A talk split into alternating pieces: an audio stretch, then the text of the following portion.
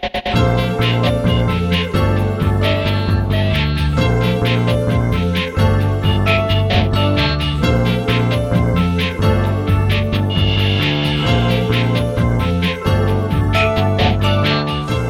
あやってまいりました笑いの鍋をご提供するネットラジオ番組メガネの車掌プレゼンツ今夜も闇鍋。今週もお口に合いますでしょうか？本日も鈍行列車で参ります。出発進行。この番組はブラザーチップレコードの提供でお届けいたします。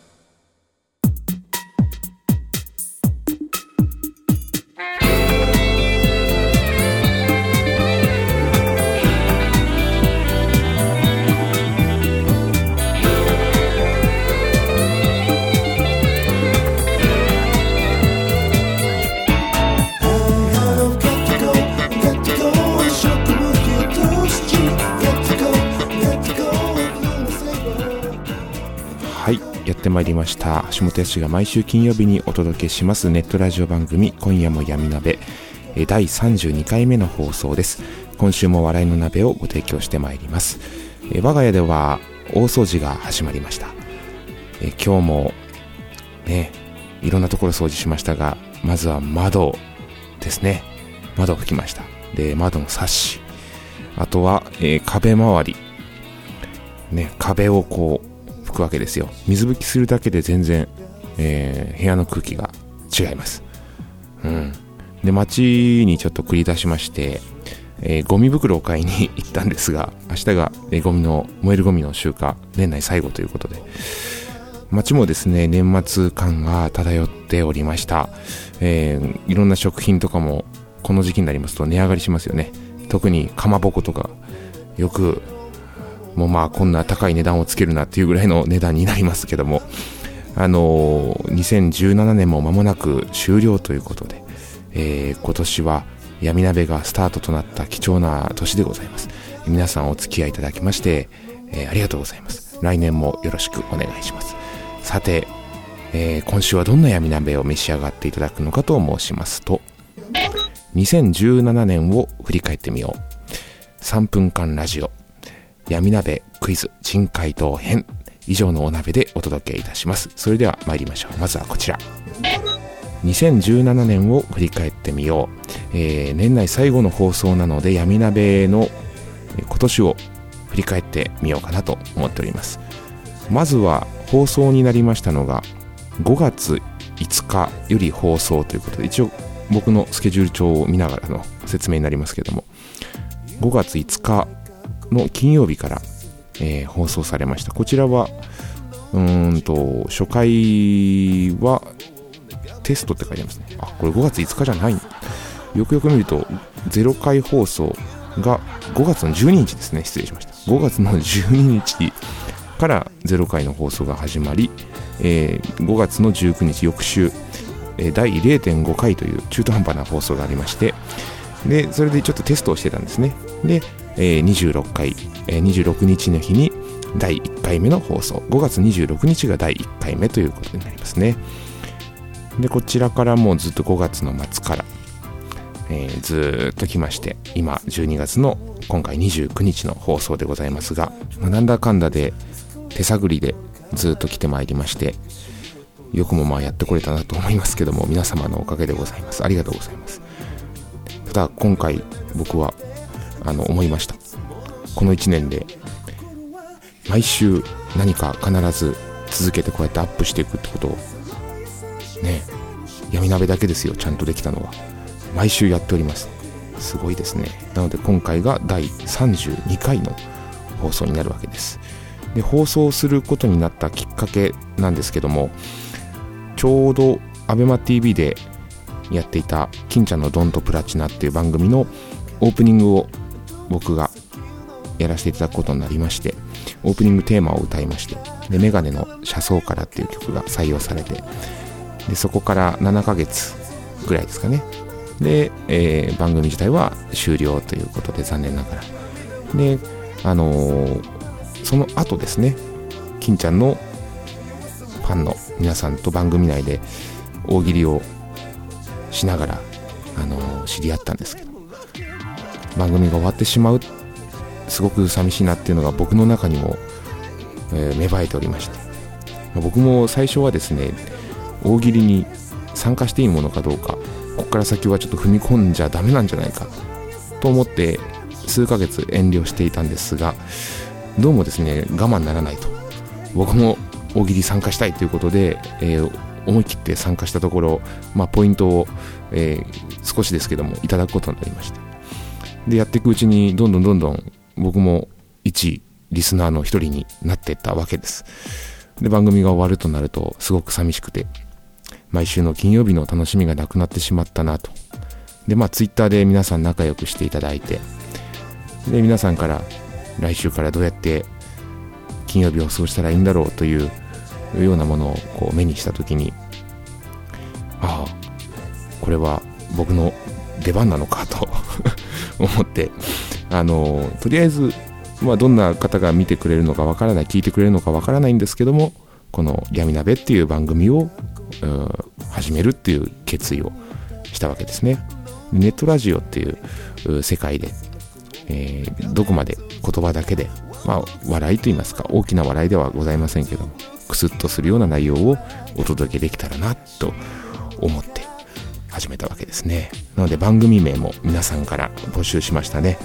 番組名から皆さんで一緒に何かこう参加できるものにしたいというところで募集したところこのメガネの車窓プレゼンツ、えー、車掌プレゼンツ今夜も闇鍋という、えー、こういう番組で、まあのー、大喜利をですね軸に、まあ、手探りで企画を用意して やってまいりました。毎週毎週続けるって結構大変ですよね。うん。でもだいぶだいぶこうなんでしょう録音とかもあの勝手がつかめてきてで毎週でも、えー、お題を考えたりとか企画を考えたりと、えー、本当に無我夢中で1年走り続けてきたわけです、えー、そんなわけでこの放送にすることになったきっかけでございました。さあ、あのー、この番組の中でですねまずは僕が真っ先に登場させたのは僕の盟友でもあります。愛知県の愛西市にお住まいの樋口敦さん。あのシンガーソングライターをされてるんですがこの方がもう僕はあの仲良くてですね。もうどんだけ樋口さんをいじっても樋口さんは怒らないんですよ。どんどんどんどんこうエンジンがかかってきて彼は面白くなってくるわけです。あのその彼を紹介したくてということで最初の方の放送で樋口さんを取り上げました取り上げたというかまあ、えー、騙したんですけども僕が彼に電話をしてもうすでに録音が始まってたんですがその録音をしてることを言わずにずっと彼と何ですか携帯のスピーカーで話をしてですね途中でバレるんですけどそういったようなものが、えー、収録されております回が、えー、と確かえー、0.5回放送と1回目放送ですかね。この時に樋口さんをドッキリにはめました。で樋口さんに一方的な質問をして、まあ、樋口さんはこうなんですよねって、こういう人なんですよねっていうのを、えー、リスナーの方から、えー、いただいて、それをご紹介していたという。うん。また樋口さんちょっと電話で、どっかのタイミングで またドッキリして、あの、騙して登場させますので、交互期待ということですね。でいろんな企画やってまいりましたがあのまずはあの初恋街道行くっていうことでこれは初恋の話をいろんな人に聞いてみよう。年齢問わずですね。で、まあ、どういう初恋をしてきたのか、まあ、そこから何か一曲できないかなと思って作りました。そして、えー、闇鍋青年部ということで夏祭り、うん、をテーマに。そして小さな秋を見つけようをテーマに、うん、でここからもあの、まあ、先日リリースしましたが「追憶のレイトショー」というミニアルバムの収録曲、えー、をここの番組の中の企画から取り上げて、えー、歌詞を生み出して曲を書いて、えー、1枚の CD にっていうことでやってまいりましたね。そんな1年でしたね。うん。あとは企画としては街の酔っ払いから一言。あの酔っ払った人に、えー、なんであの酔ってるんですか？あの酔う意味とは何ですか？そういったようなことを酔っ払ってる人に聞くっていう。そういう企画でございますね。まあいろんな名言生まれましたね。はい。まあそういったようなことで。で今、まあ、最近ではあの3分間ラジオっていうまあ、僕の一方的なつぶやきをずっと語るというどうしようもない あのコーナーなんですがそういったようなことも、最近始めまして、まあ、そこからなぜかまあ今メルマガ、の登録の方にあのまた別枠で3分間ラジオメルマガ版を送っておりますけども一方的にねあのそういったようなことでですねなんかこう話すトークをする、えー、言葉で表現をする、まあ、これは音楽を作っていくことと何か似てるところがありまして、うん、とても自分自身勉強になった1年でございました。はい、そんなわけであの年内最後の放送なのでちょっと振り返ってみました。また来年もぜひよろしくお願いいたします。では2017年を振り返ってみようといったコーナーでした。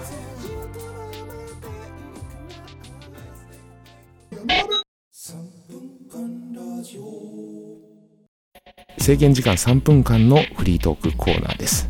え今週は前回に続き、スター・ウォーズシリーズエピソード3より、まあ、前回は、あのー、アナキン・スカイウォーカーがどのようにダース・ベイダーになっていくのか。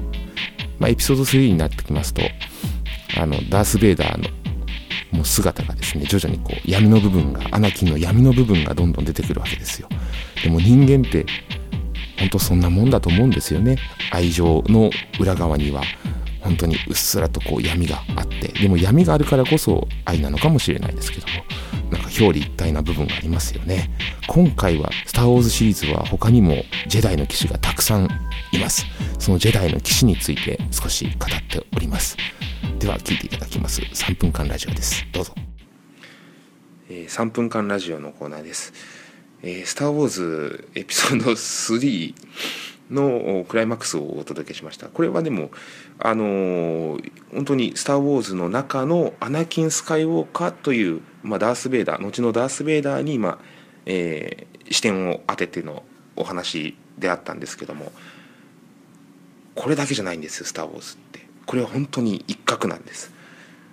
他にもいろんな登場人物がありますその登場人物のな存在っていうのもまたそれぞれに歴史があってドラマがあってそこを楽しむのが「スター・ウォーズ」えー、人間の象徴っていうところが僕の中ではそのアナキン・スカイウォーカーダース・ベイダーなんですがただ他にもいろんなものが存在しております。例えばそのマスターヨーダ、まあ、ヨーダですよね。皆さんご存知のあの可愛いキャラヨーダこのマスターヨーダに関してはものすごく強いんですよ。すごいスピードで戦うんですよ、えー、それが見られるのがですね実はそのエピソード、えー、23のシリーズですね。マスターヨーダは強いんですよ。本当に強いんですよ。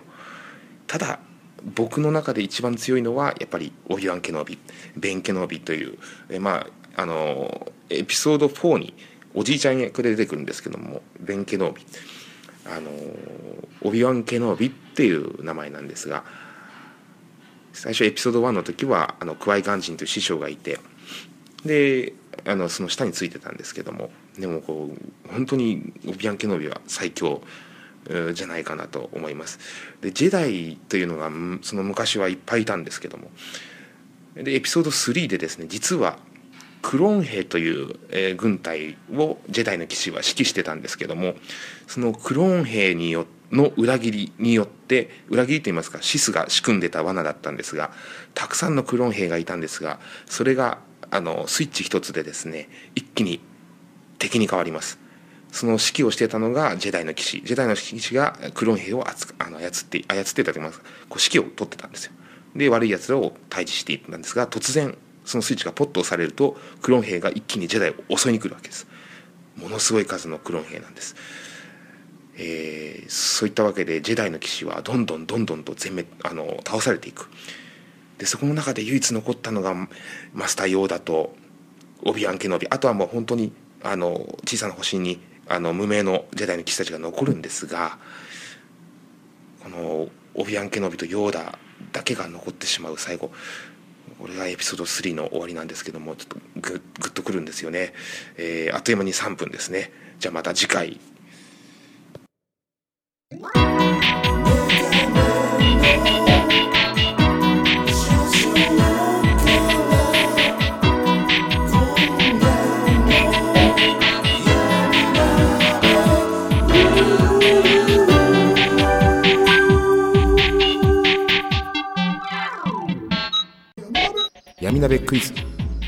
ツイッターのフォロワーの皆さんに毎度ご参加いただいている大喜利のコーナーです、えー、毎週旬なお題を出題しまして珍回答をご紹介しておりますが今週は闇鍋クイズ珍回答編です。前回ですね「えー、〇〇を除いたら」シリーズクリスマス編ということであの例えば、サンタクロースの袋の中を覗いたら徳川埋蔵金と糸井重里氏が入っていたっていうそういうこの徳川埋蔵金と伊藤重里ね少し数ヶ月前ですけども確か埋蔵金掘ってましたよね。横穴が横穴がありました。横穴がありましたって。いつだって横穴出てくるんですけどもあのなかなか見つからない埋蔵金。うん、もう何年も僕も小さい時からずっと掘ってますけども、えー、なかなか出てこないと。今度は海底だなんつってねいろいろやっておりますけどもいつ見つかるんでしょうか。はい。ね、埋蔵金どうなったんですかね。ねこういったような形であの僕は回答例を出しましたけど。皆さんからツイッターで寄せていただきました。今週もたくさんいただいております。〇〇を除いたらシリーズクリスマス編。まずはこの方、えー、流れ星さんですね。サンタが煙突の中を覗いたら。サンタが煙突の中を覗いたら。夜逃げした後だった。夜逃げした後だった。煙突の中を覗いたら何もないんですね。ものけのかうん、昔にあの夜逃げ屋本舗ってありましたよね。夜逃げを手伝う人たちの 話っていう。今思えばすごいですよね。うん。さあ続きまして。えー、安倍のちさんですね。サンタの心の中を覗いたら。サンタの心の中を覗くんですよ。サンタの心の中を覗いたら。闇が深かった。闇が深かった。どんよりしてるんでしょうね。サンタさんも。まあだからさっきの「スター・ウォーズ」シリーズの話じゃないんですけど。サンタクロースにも闇はあるんですよ。だから皆さんサンタに闇があったからと言って落ち込まないでください。闇があってこそ夢があるんですから。はい。サンタの心の中を覗いたら闇が深かった。安倍のちさんありがとうございます。そしてそしてもう一つ。安倍のちさんですね、え、サンタの家の中を覗いた。お正月に向けて獅子舞の練習をしていたって お正月に向けて獅子舞の練習をしていた。これはちょっとあれですね。あのサンタクロースは日本が好きなんですかね。獅子舞の練習をしていた。でもこうサンタじゃなくても嫌ですよね。あのちょっと覗いてみたら獅子舞まあ覗いてみたらっていうか通りすがりで家の窓をねカーテンが開いていてあのね夜にこう通った時にあれ？とも、えー、光の差す部屋の中をちらっと見えてしまった時に獅子舞の練習をしている人がいたらちょっと嫌ですよね。せめてカーテンは閉めてほしいという。獅子舞の練習をしていたサンタがいたって。これはちょっと嫌ですね。はい。ありがとうございます。今週も、えー、のりも師匠のコーナーでございますが、えー、のりも師匠、えー、おなじみでございますね。もう本当に、えー、今年1年よくぞ、えー、支えてくださいました。このコーナーを。はい。のりもさんあっての闇鍋クイズでございます。どうもありがとうございます。ね、今週もたくさんいただいております。設置されている靴下の中を覗いたら、まあ、クリスマスツリーだとかにこうぶら下がっていますよね。前回もちょっとお伝えしましたがサンタクロースが靴下の中にコインを入れてそこの、えー、貧しいお家の家を救ったっていうのから靴下をぶら下げるっていうような習慣ができたっていうのがありますよね。設置されている靴下の中を覗いたらこれ直しての手紙とともに壊れたプラモデルが入っていた。これ直しての手紙とともに壊れたプラモデルが入っていた。子供がおそらくこれ直してと手紙で一筆添えてある手紙が入っていて。であのそこには壊れたプラモデルが入っていた、プラモデルが入っててこれ直してサンタはそういうあの役割ではないんですがこれを直してほしいというあの手紙が入ってたうん、サンタもそういった場合どうするんですかね。おってなりますよね、うん、直してたら朝が来てしまったって。はい。えー、設置されている靴下の中を覗いたら去年入れたプレゼントがそのまま入っていた。去年入れたプレゼントがそのまま入っていた。これもあれですね。切ないですね。切ない。サンタクロース切ないですね。去年入れたプレゼントがそのまま入っていたという。全くこう見向きもされていなかった。ただこの靴下はじゃあ1年間ずっとぶら下がってたってことになりますけども。それもそれでどうかと思いますけども。